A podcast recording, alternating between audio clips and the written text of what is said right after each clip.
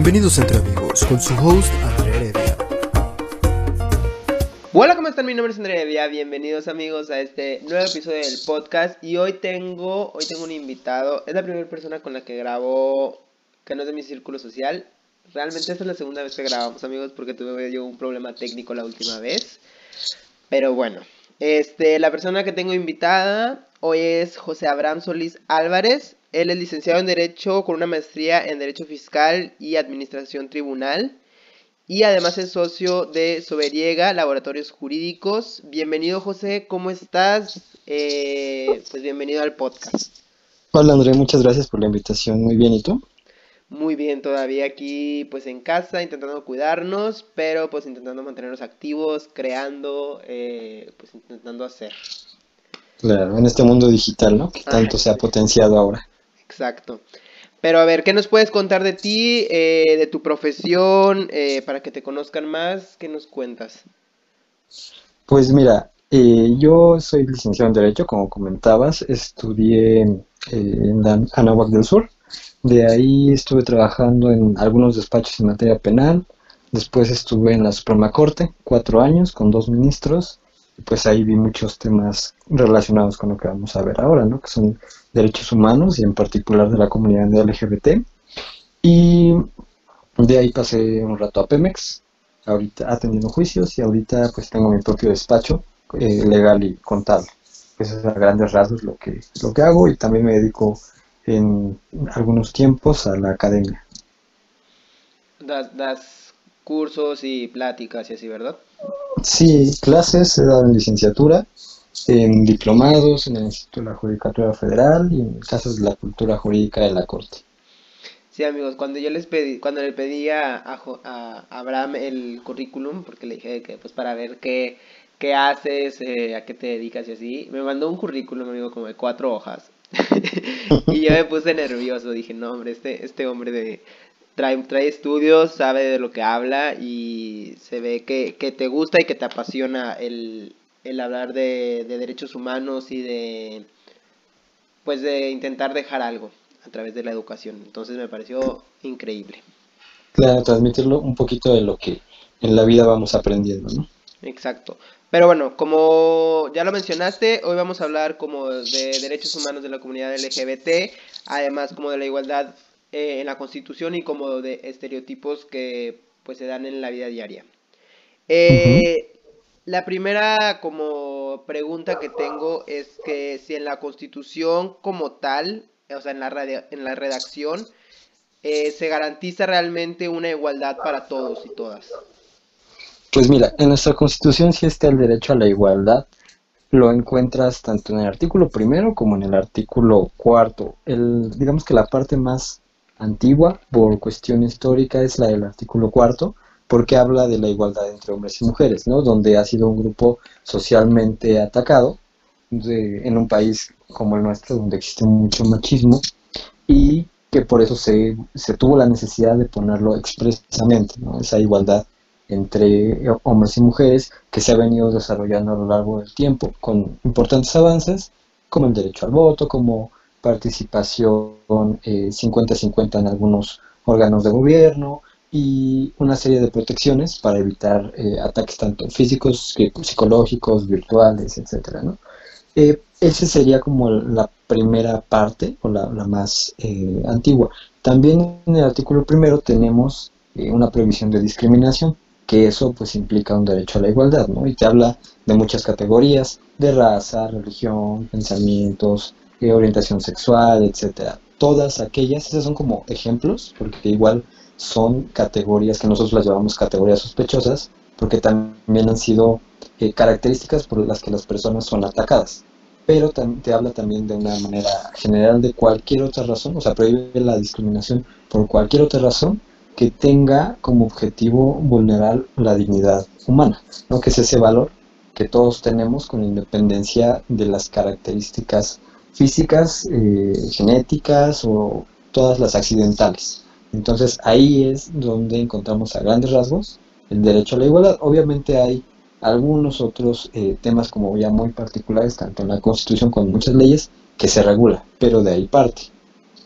Ok, entonces eh, tal cual en la Constitución sí existe, está escrito, pero porque si está escrito eh, todavía en México eh, no, no sucede la igualdad tal cual? O sea, ¿por qué es tan difícil que, que se lleve? Pues mira, en la igualdad tiene, digamos, como dos grandes partes. Una igualdad formal, que es la que me preguntaba si está en la Constitución, que es el texto, ¿no? Que haya una norma a partir de la cual pues la autoridad pueda eh, o, tenga ese co- conocimiento claro de que existe ese derecho, de que está reconocido de que lo tiene que respetar y que a la vez nosotros podamos como ciudadanos acudir y invocar ese derecho en el artículo X o en el documento X para que se aplique. Ahora, ¿por qué no se logra, por qué no se ha logrado todavía en muchos ámbitos? Vamos al aspecto de la igualdad formal, digo, perdón, la igualdad material eh, donde esa formalidad que tenemos en un escrito, ya como su nombre lo dice, se materializa, se lleva a cabo en los hechos. Eh, y pues eso es todo un proceso de cultura, tanto a nosotros como gobernados, de eh, saber que existe ese derecho, que lo podemos exigir, como a la autoridad, de instruirla para que eh, pues aprenda ese, tipo de procedimientos, a, llevarlos a cabo de manera igualitaria y es en todo tipo de derechos. Te pongo un ejemplo en un- una cuestión pues, muy sensible, ¿no? En delitos sexuales. ¿Qué pasa cuando eh, una adolescente llega al Ministerio Público? Muchas veces la culpan, ¿no? Le dicen, ah, es que ¿por qué usted estaba haciendo esto? O para qué se lo buscó, etcétera. Todas esas eh, frases que lo que hacen es revictimizar y que además de eso impiden el acceso a la justicia. ¿Cómo se lo darían a otra persona? Tal vez eh, a una persona distinta en otro delito le creerían algo, digamos, simple, un robo a casa habitación o un robo en la calle, algo que eh, la autoridad de manera equivocada acepta como más creíble que un delito sexual.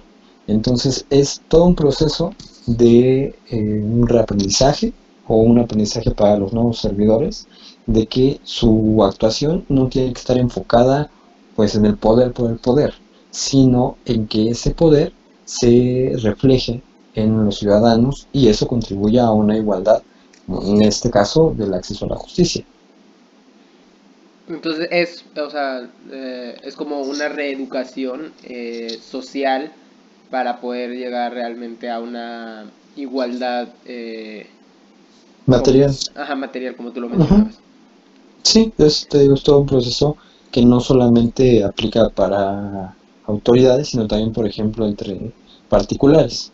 Eh, hemos escuchado de casos en algunas instituciones educativas que ha- se, se ve muy claro como en niños, ¿no? Que por llevar cierto tipo de ropa o por comportarse de cierta manera que socialmente se considera femenina, son reprendidos e incluso suspendidos o sancionados de alguna manera. Ahí, aunque son particulares, tampoco se está respetando, digo, varios derechos, pero uno de ellos, el de la igualdad, a ser tratado de la eh, con el mismo respeto o con los mismos tratos que otro niño que tiene otras características diversas y que ningún o, socialmente más aceptadas cuando ninguna de las dos tiene nada de malo en sí mismas. Pero ahí también eh, vemos como entre particulares tampoco se respeta ese derecho y pues es una constante lucha para que eh, se aprenda o para que se concientice que es responsabilidad de todos. Como fue el caso de cuando en Ciudad de México, re- no sé si fue una reformación, no sé cómo se le diga, pero cuando cambiaron el uniforme, que, que podían ya usar, las mujeres podían usar como pantalón sin ningún problema, y que todo México se puso como, eso está mal y, y no... O sea, que todos se pusieron como en contra y era como, nada más las mujeres pueden usar pantalón y estás, están generando como un problema donde no hay ningún problema. Pero bueno. Sí, en, en realidad, perdón, ahí no te interrumpo tantito, la redacción no estaba orientada hacia uno u otro sexo o uno u otro género, sino nada más decía que podían utilizar el uniforme que consideraran. Eh, la idea, tal vez cuando se creó, sí estaba enfocada un poco a las niñas para que se sintieran más cómodas con el pantalón, pero eh, al ser una regulación que es general, aplica para los dos y en estricto sentido cualquiera de los dos podría usar el uniforme que les plazca y no tendría por qué haber una sanción. Wow, eso no lo sabía. Pero eso nada más, nada más funciona en Ciudad de México, ¿verdad? Sí, nada más. Pero, eh, o sea, si alguno, eh, o sea, eh, funciona, digamos, como regulado.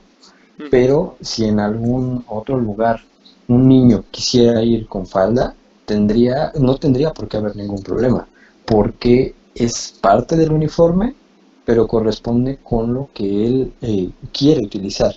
Y además, no, eso no tiene ninguna afectación, ninguna trascendencia en su desempeño académico o en el cumplimiento de los requisitos de clases y demás que tenga que llevar a cabo. Mi siguiente pregunta es, dentro de, o sea, hay clasificaciones dentro de los crímenes eh, que están como enfocados a, cuando se violan ciertos derechos, o sea, de la comunidad LGBT. Pues mira, así como crimen podemos encontrar, eh, o como delito, que es la palabra técnica, encontramos lesiones y homicidio para cualquier persona, o sea, cualquiera que sufra una afectación en su salud, o, por ejemplo, una herida, eh, una afectación en un órgano, en una extremidad, se consideran lesiones por el simple eh, ataque. Igual en el caso del homicidio, pues es la pérdida de la vida sin considerar eh, qué tipo de, o qué características tiene la persona. ¿Qué es lo que se hace a veces, como en el caso de los crímenes de odio, si sean feminicidios o cuestiones contra la comunidad, en específico cuando son personas trans?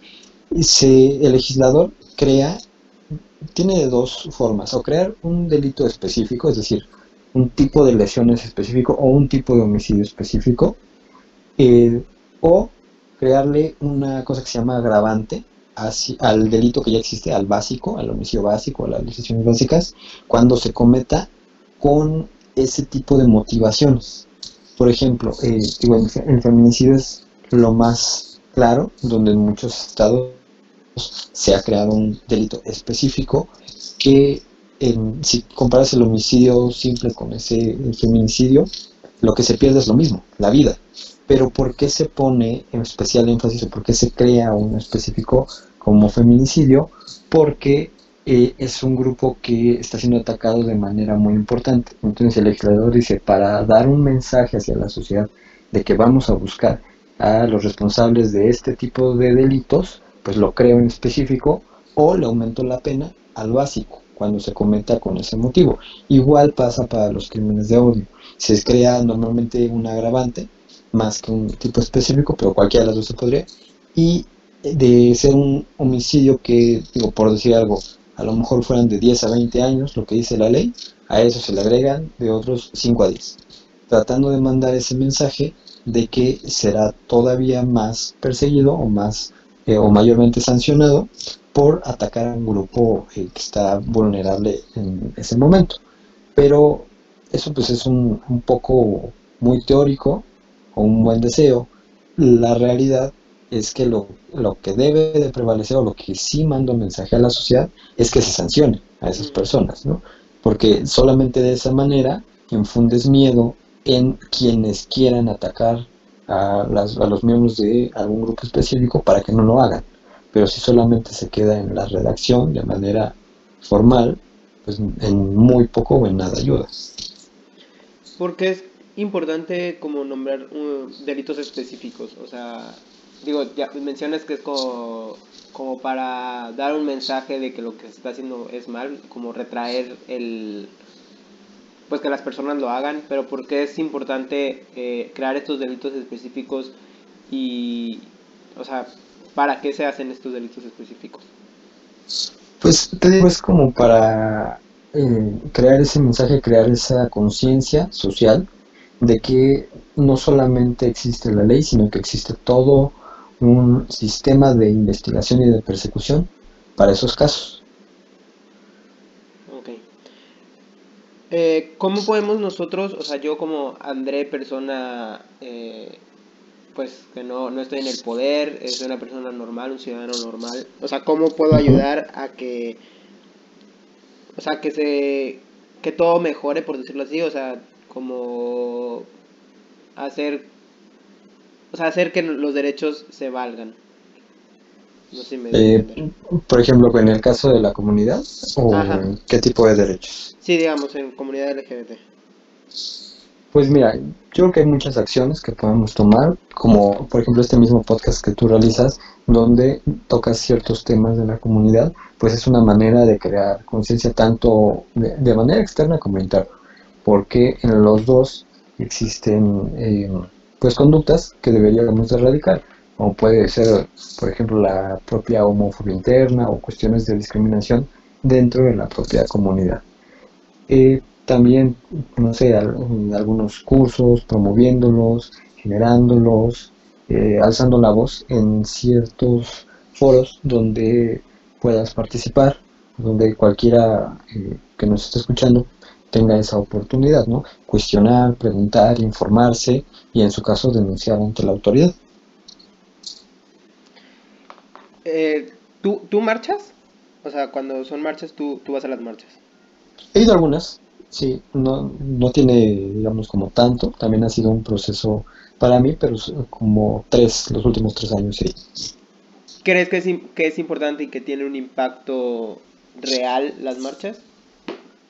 Yo creo que ha sido una de las cosas que más eh, ha visibilizado, ¿no? A, decir, aquí estamos y que ha ayudado no solamente a esa visibilización hacia quienes no forman parte de la comunidad, sino también quienes no se animaban de alguna manera a llevar a cabo una aceptación de sí mismos por temor hacia el rechazo social, hacia el rechazo a la familia, todas cuestiones muy fundadas, pero a, eh, tal vez a transmitir que existe un apoyo o que existen que existimos más personas que estamos dentro de esa comunidad y como todo grupo social, pues que sientan eh, que pueden acudir a alguien más, ¿no? que no son los únicos ni, ni tampoco los últimos que van a tener los problemas que tienen.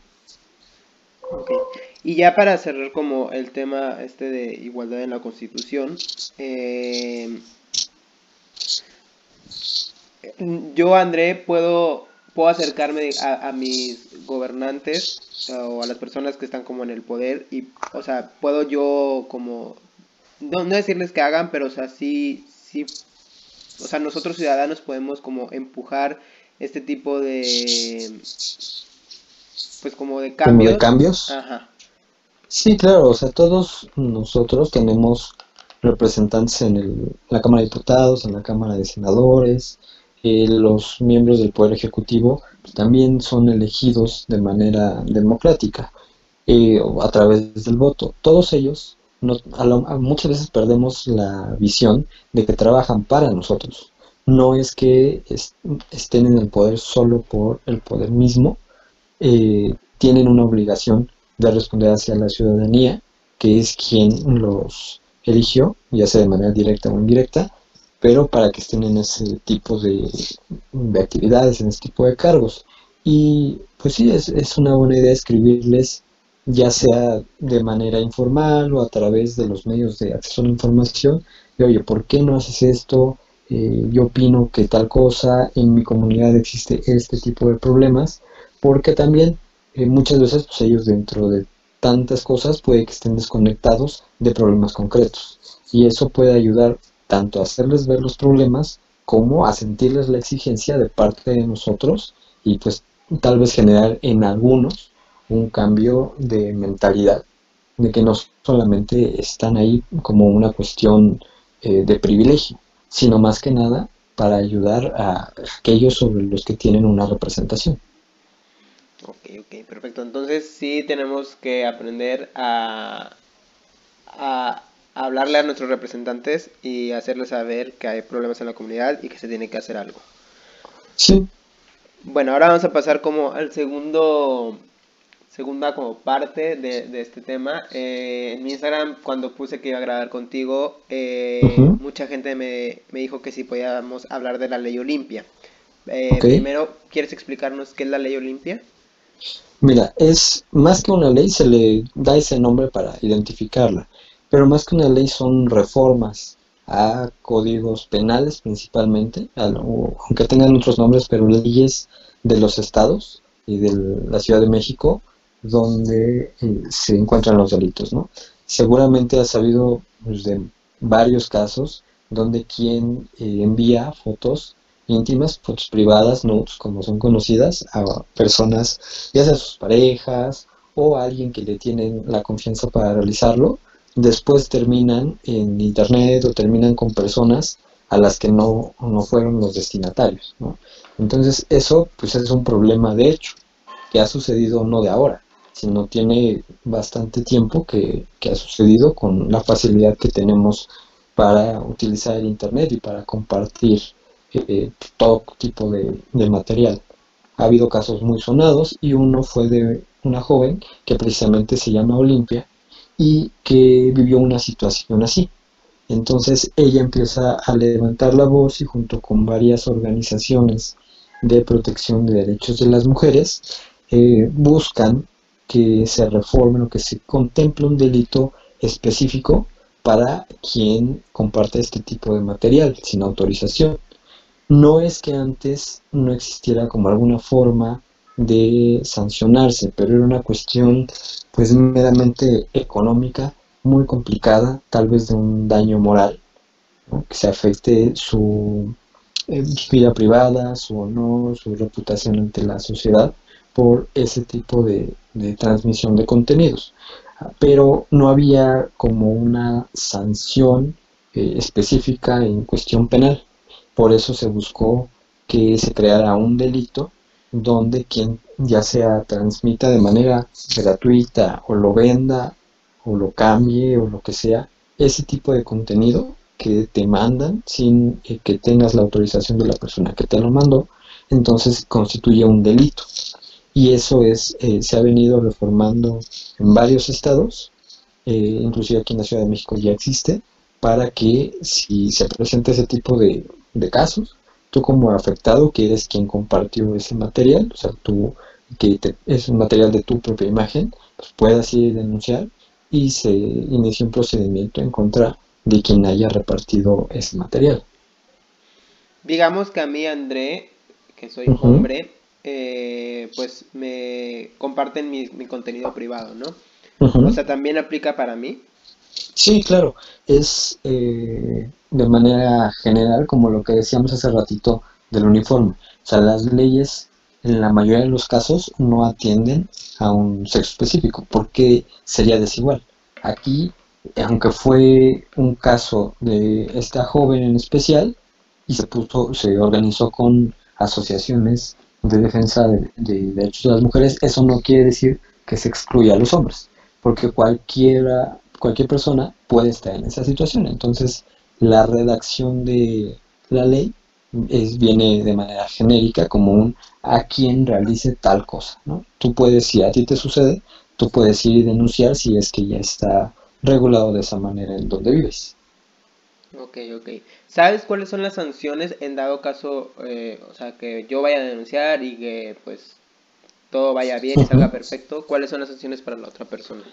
Mira, son dos grandes sanciones. Una sanción es económica, que es básicamente una multa, por decirlo así, y otra es una sanción privativa de libertad.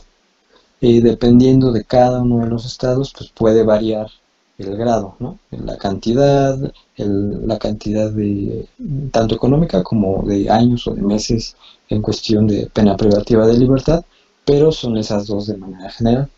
Ok, ok. Y ahora, así como tanto para, o sea, hablando de, esta, de la ley Olimpia y de la, o sea, de que no se respete tu igualdad, eh, ¿cómo hacer una denuncia correcta o sea, que sea como lo, mejor posible de hacer una denuncia. ¿Cómo lo hago? En caso de que lo compartan. Ajá, digamos, en ese caso. Pues hay que acudir al Ministerio Público. Eh, nosotros, como víctimas, no podemos actuar, digamos, de una manera directa, sino a través del Ministerio Público en este tipo de delitos. Nos presentamos eh, la declaración, decimos cómo sucedió, tendremos que aportar pues el, material probatorio que tengamos a nuestro alcance. ¿no? Seguramente el Ministerio Público nos tendrá que ir orientando de a ver cómo fue la transmisión, a quién fue, cómo te diste cuenta de que se había compartido con alguien más y, e irle como individualizando todos esos puntos o desmenuzando todos los hechos para que lo pueda investigar. Ok, ok. ¿Algo que quieras agregar ahorita eh, pues de, de este tema? O sea, ya como para cerrar rápido lo de la ley Olimpia. Pues que tengamos esa precaución en todo ese tipo de acciones. Obviamente es eh, pues nuestra decisión si lo compartimos, pero tenemos que ser precavidos conforme a, a quién se lo vamos a, compartir, ¿no? Se da mucho este tipo de casos en rompimientos de relaciones, donde es la expareja quien por un sentimiento negativo de que no terminaron bien las cosas, lo comparte, ¿no? Pero no es el único caso. Podemos eh, realizarlo con amigos, con desconocidos, con quien sea, y en todos esos supuestos tenemos un riesgo. Mientras eh, nosotros, aunque aquí quien actúa mal es quien realiza ese delito, pues nosotros también podemos prevenir un poco ponernos en esa situación. Ok, ok. Va, me gustó ese consejo. este, y ya, mira, nos lo aventamos más rapidito esta vez. Eh, el, el, como el contenido, pero vamos a pasar como a esta sección. Fui a mi Instagram y les pedí que te hicieran preguntas eh, y pues varias gente puso cosas y pues vamos a pasar. Vale. La primera pregunta es si en México hay racismo sistematizado. Pues yo creo que sí, no solamente racismo, sino discriminación. Es una cuestión que no sucede de manera aislada. O sea, cuando hablamos de algo sistemático, eh, lo tenemos como una cuestión que lo hemos normalizado, ¿no? O a lo mejor no nosotros como generación, o no nuevas generaciones, pero sí generaciones de antes, y que eso nos ha influido en nosotros y se ve muchas veces normal, ¿no? Cier cierto tipo de expresiones hacia personas indígenas o hacia ciertos tonos de piel o hacia ciertas conductas que tengamos en la comunidad LGBT, el, todo ese tipo de características que no tienen ninguna trascendencia sobre nadie, una trascendencia real, no, tiene una afectación, sino simplemente que partimos de prejuicios o de sentirnos superiores a otros porque tenemos ciertas características o porque no tenemos ciertas características que ellos sí. Eso nos eh, pues genera ese ambiente donde eh, todo mundo en muchas ocasiones y a, muchas veces sin darnos cuenta, sin, sin, que seamos conscientes, y nos expresamos de una manera que en realidad es discriminatoria o es denigrante hacia las personas que tienen esas características. Y seguramente cada vez se irá haciendo mayor conciencia de que no, no es el, pues la actitud correcta, ¿no?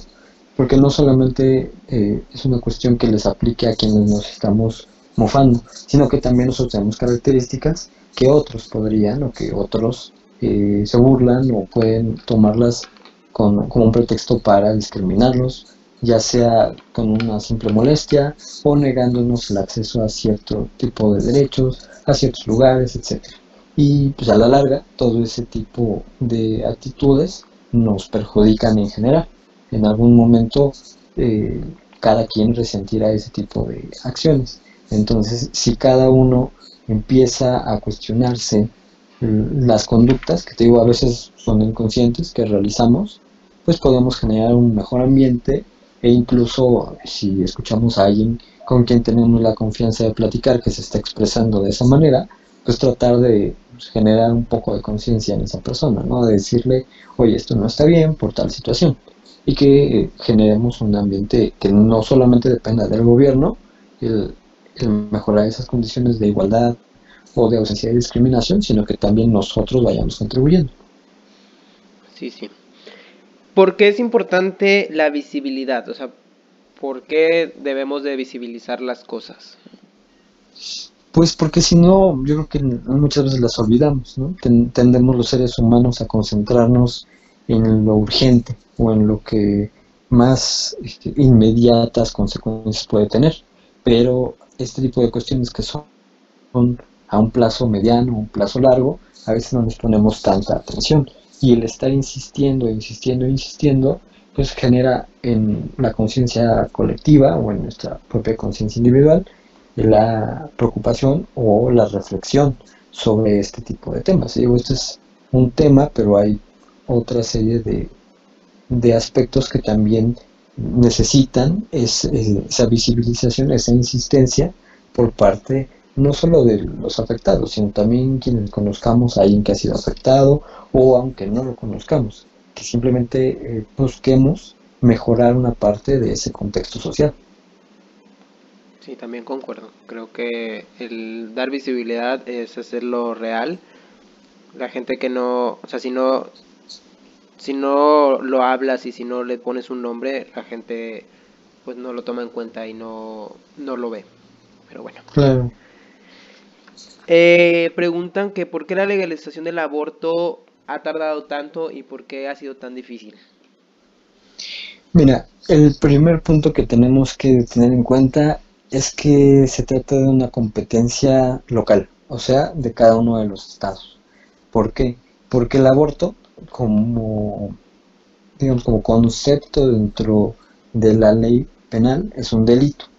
Entonces, eh, antes de que se empezara a despenalizar en cierto periodo, como aquí en Ciudad de México, que son las primeras 12 semanas, eh, pues se encontraba en todas las leyes penales de los estados y era sancionado.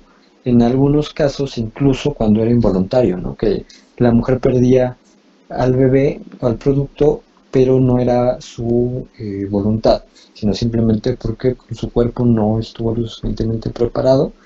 Incluso hubo casos de mujeres, en especial indígenas, que estaban en la cárcel por haber sufrido ese este, aborto espontáneo se viene una serie de reformas donde empiezan aquí en Ciudad de México y de debates para analizar eh, si se podía despenalizar en cierto periodo. Ahí la discusión tanto en el Congreso de la Ciudad de México como en la Suprema Corte, cuando el Partido de Acción Nacional lo impugnó y algunos otros actores, se impugnaron esa despenalización, esa autorización entre comillas, para que se siguiera castigando el aborto en todo momento. Ahí la discusión se centraba, o, lo que decían los medios o quienes están en contra, era si se trataba de un debate a favor o en contra de la vida. Y lo que se resolvió es que no se trata de un extremo así, sino que es una situación real que existe, o sea, los abortos no van a dejar de existir porque esté eh, penalizado o porque no esté penalizado, pero que el Estado tiene la obligación de verificar qué condiciones, en qué condiciones se realiza eso. Si siempre está prohibido, entonces no hay ninguna institución pública o privada que legalmente pueda hacerlo. Y lo que tiene como consecuencia es que se realice en muchos lugares clandestinos que obviamente no van a tener las condiciones de salubridad para que se realice. Y entonces lejos de la acción del aborto, también se pone en peligro a la mujer. Eh, entonces se hizo pues, un estudio de cuestiones médicas y se determinó que el plazo de 12 semanas para despenalizarlo era el mejor porque todavía no había, no era claro que en ese momento existiera la vida como, la, como se entiende médicamente eh, en ese periodo y que además era el periodo de menor riesgo en su realización para las mujeres. No quiere decir que el Estado lo aliente, no, seguramente nadie ha visto una campaña donde el Estado diga si aborta, aborta, aborta las veces que quieras. No, hay muchas otras formas en las que se puede ayudar o se puede enseñar a que una mujer decida sobre el número de hijos y el espaciamiento de los mismos, ¿no? Como puede ser la enseñanza de métodos anticonceptivos. Entonces, el Estado tiene muchos mecanismos para atender las situaciones que suceden. En este caso, lo que se decidió fue el, el mecanismo penal no es el mejor para atender esta situación, al menos en las primeras 12 semanas, porque de nada sirve tampoco llenar las cárceles de mujeres que realicen, que determinen realizar esta acción. En, vez de generar algún, alguna cuestión positiva, las perjudicas en su vida.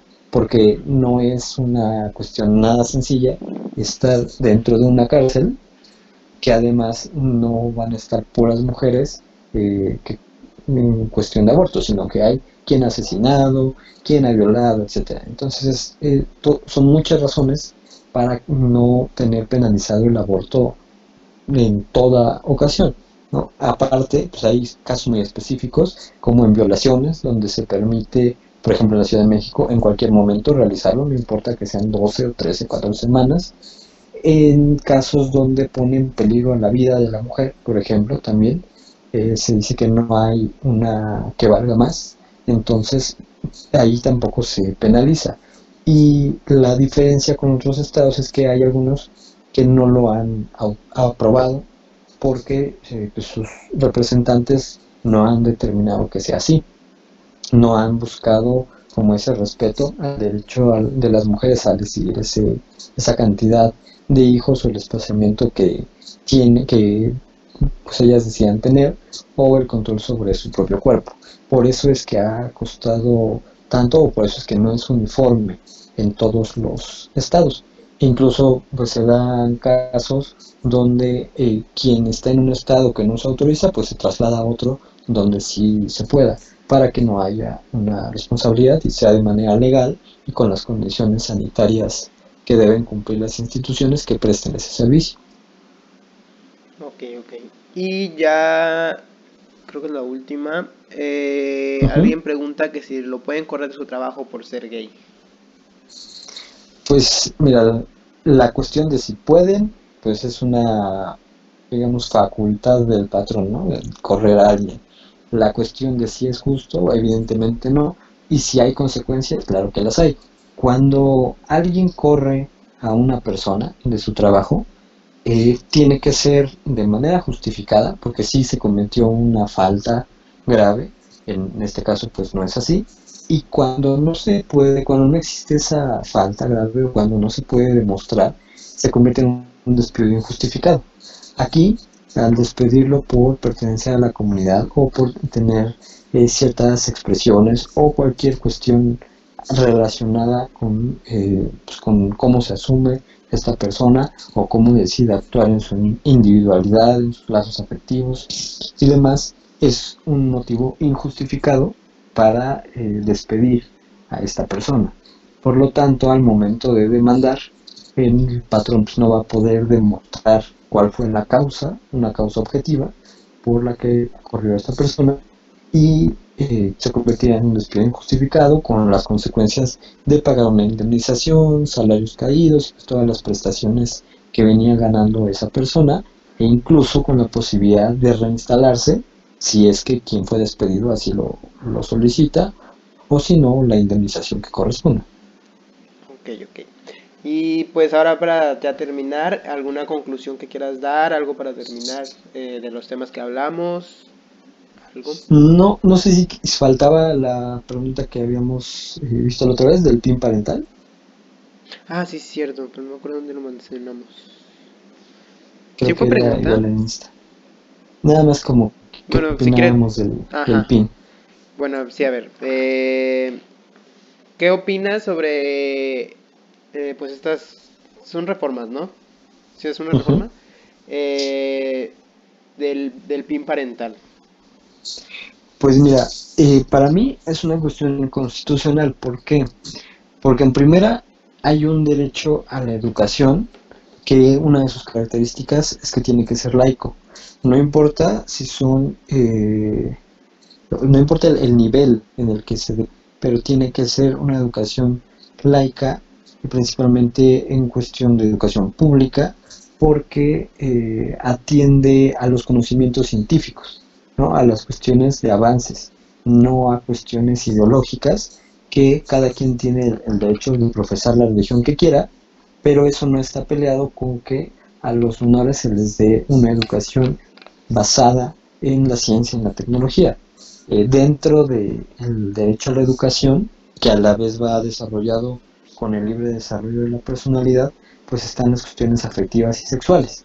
Aquí lo que se busca es que, o con este tipo de iniciativas o de reformas, lo que buscan es que los padres puedan determinar que no se eh, enseñe contenido eh, sexual, o sea, un, contenido de prevención de embarazos, por ejemplo, prevención de enfermedades, infecciones de transmisión sexual, eh, conocimiento de la sexualidad humana.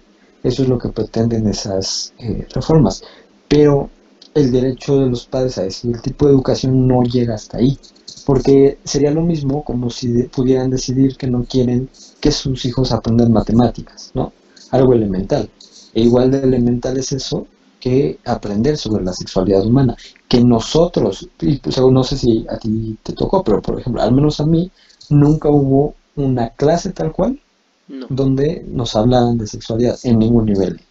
Y a lo mejor en alguna clase de civismo o algo así, había un capítulo en un libro muy por encimita que en realidad no te decía nada o te decía puras cosas eh, erróneas, ¿no? Por no querer o por tener ese tabú de no abordar la importancia de la sexualidad humana.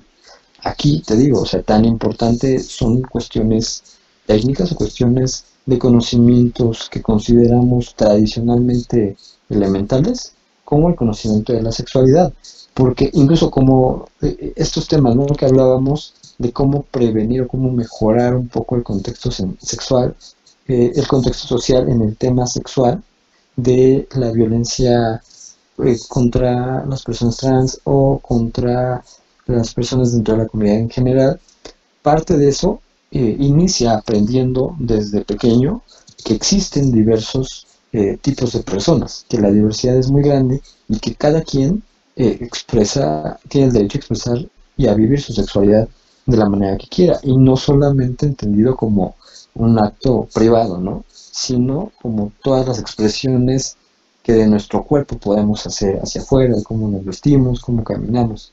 Entonces, si privamos a las nuevas generaciones de este tipo de conocimientos, pues nunca vamos a generar esa conciencia de que es algo normal y de que es algo que tenemos que respetar en el cómo lo vivan los otros.